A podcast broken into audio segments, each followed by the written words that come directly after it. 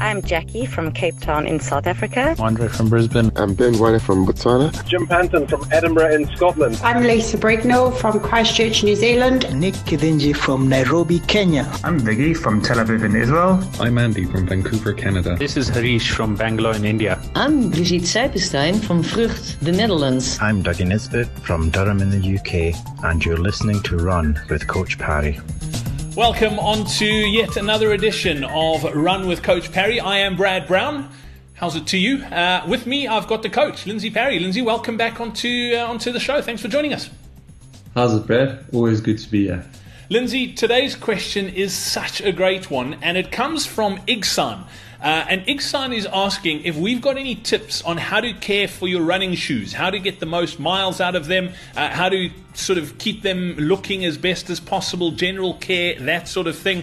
Uh, and then there's a follow up question from uh, Tepelo, uh, which I'll ask, uh, or let me ask it now and we can get to it as, as the follow up. Tepelo wants to know, building on that, what's the sort of time range or, or range in kilometers or miles that your running shoes should have?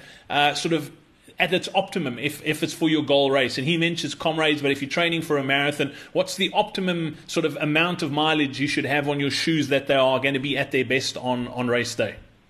So, look, both are, are, good questions. And obviously, by looking after your shoes, you can get a lot more life out of them. Um, the, the bad news on this is that shoes have become increasingly more comfortable over the years.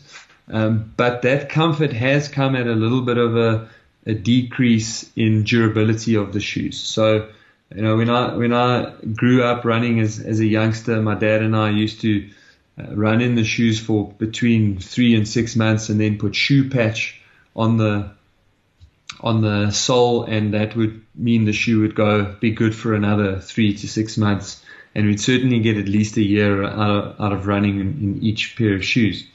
So nowadays that, that typically doesn't happen and the and the lifespan of a typical shoe is somewhere between for most people 600 to 800 k's and then for females tends to be a little bit longer um, 800 to, to maybe 1000 k's. But um, there obviously are things that you can do to make sure that you are in the upper range of those those mileages and and perhaps to get a little bit more out of the shoes. And, and I think one of the most important things that people don't do is if you only use your shoes for running, they will last much longer. I mean, people use their shoes for a lot of things, be it gym or casual wear or whatever, but people tend to wear their running shoes quite a lot. Um, but if you only use them when you run, you've got a much better chance of getting them close to that upper limit.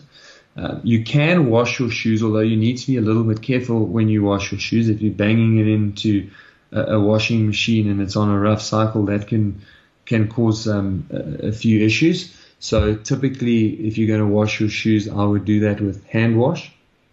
You can, of course, build up the sole still. You still get things like shoe patch. But if you're going to use shoe patch to build up the sole, you've the, the, the outer sole, what you've got to do is look at the midsole and make sure that the midsole is still in good nick. Um, so keep your eye on that make sure it's not too compressed. And also when we run, because sometimes the wear is quite gradual, we don't notice like that actually now can start feeling the road.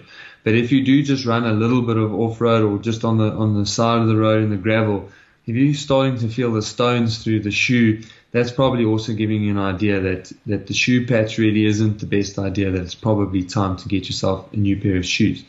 In terms of um, when is a shoe the best for um, a race? I, I, again, I always look at these things in slightly different ways. So, so for me, there are two things that I'm looking for. And when you've been running for many years, often when you put a shoe on, you can just feel, wow, this is a great shoe. Uh, and when I get a feeling like that, then that's typically a shoe that I would actually earmark as a shoe that I'm going to save for my goal races for the season. Um, and so I would run in the region of 150, maybe 200 k's in that shoe. But what I plan it is that if I have 100 to 150, then at least I know that my my foot sitting nicely in the insole. and then I'll plan it so that my races will then top that mileage up so that I get to close to 200, 250 Ks for my actual goal race. And I, and I find that a 200 to 250 K shoe, you've worn it in really nicely so that it's super comfortable, but it's still got tons of cushioning and that sort of new feel that, that a running, that, that, that a, a new running shoe provides. Lindsey, I, I, it's funny, just as you were, were, talking about sort of caring for the shoes and, and how to wash them and that sort of thing, I, I saw a question pop up uh, on one of the Facebook groups just the other day. Someone was running uh, in the UK and their shoes got very, very wet and they were struggling to get them dry. Uh, and obviously, in different climates, things dry at different rates. Uh, what's the deal with popping them in tumble dryers and what's the best way to dry shoes?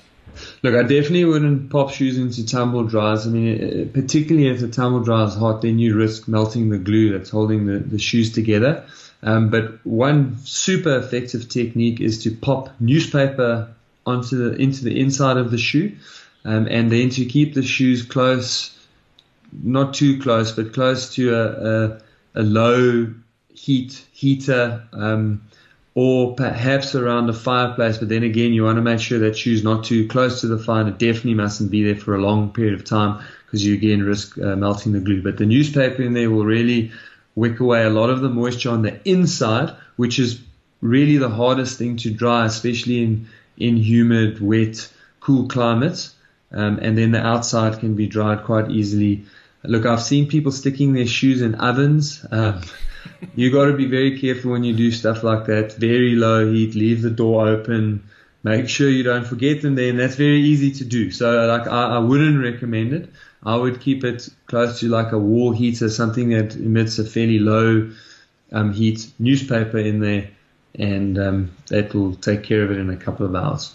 Brilliant. Don't forget, if you've got any questions, you can pop them, uh, get to this URL, okay? Pop them to us. Uh, go to coachparry.com forward slash Facebook. That's where you can get uh, your questions answered. You can also grab yourself a training program on this URL. It is coachparry.com forward slash training. Uh, we've got the full spectrum of training programs there. So that's coachparry.com forward slash training. From myself, Brad Brown, it's cheers. Lindsey, as always, great to catch up. We look forward to the next one. Good one. See you guys.